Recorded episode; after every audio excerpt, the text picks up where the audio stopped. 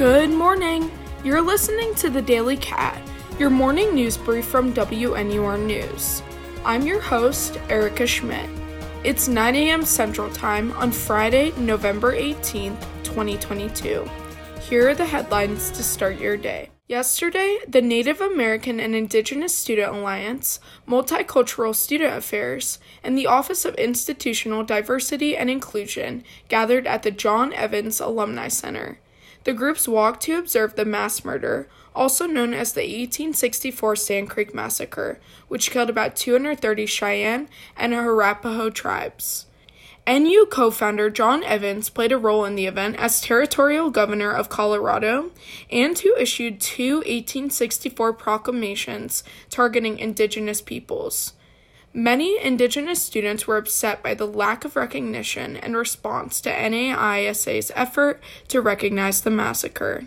Howard Street, the split road between Chicago's Rogers Park and Evanston, is being improved upon with a beautification project. The $99,000 Economic Recovery Grant from Research in Illinois will be enacted by the Rogers Park Business Alliance and the City of Evanston. According to Siobhan Leslie, a business manager at Good to Go Jamaican Cuisine, she said this is the first economic effort focused on both sides of Howard Street. Many community based organizations are fighting for Chicago Police Department's consent decree to end institutional and racist practices.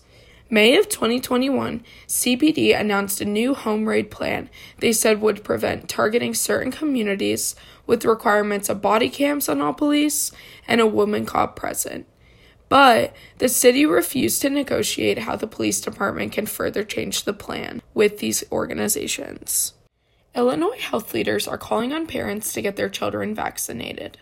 As they expect the number of children needing care to increase in the next few weeks, according to the Illinois Department of Public Health.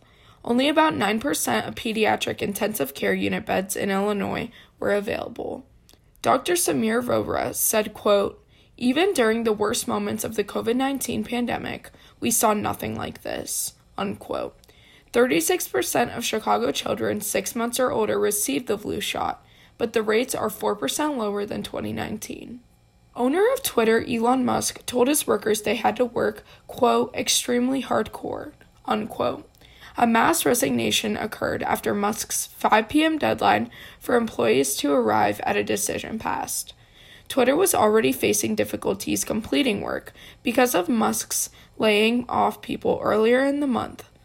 Despite Musk sending emails to smooth over the situation, Twitter is shuttering all of its offices and suspended employee badge access.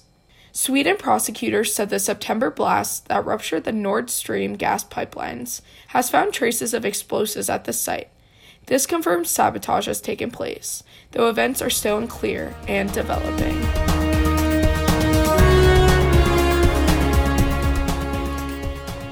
That's all for today's Daily Cat. From Evanston, Illinois, I'm Erica Schmidt. Be sure to check out more news stories on our website, wnur.news. You can also listen to these stories live during our next news show tonight at 6 p.m. at 89.3 FM or at WNUR.org. Thank you for listening, and we'll see you next Monday for another edition of the Daily Cat.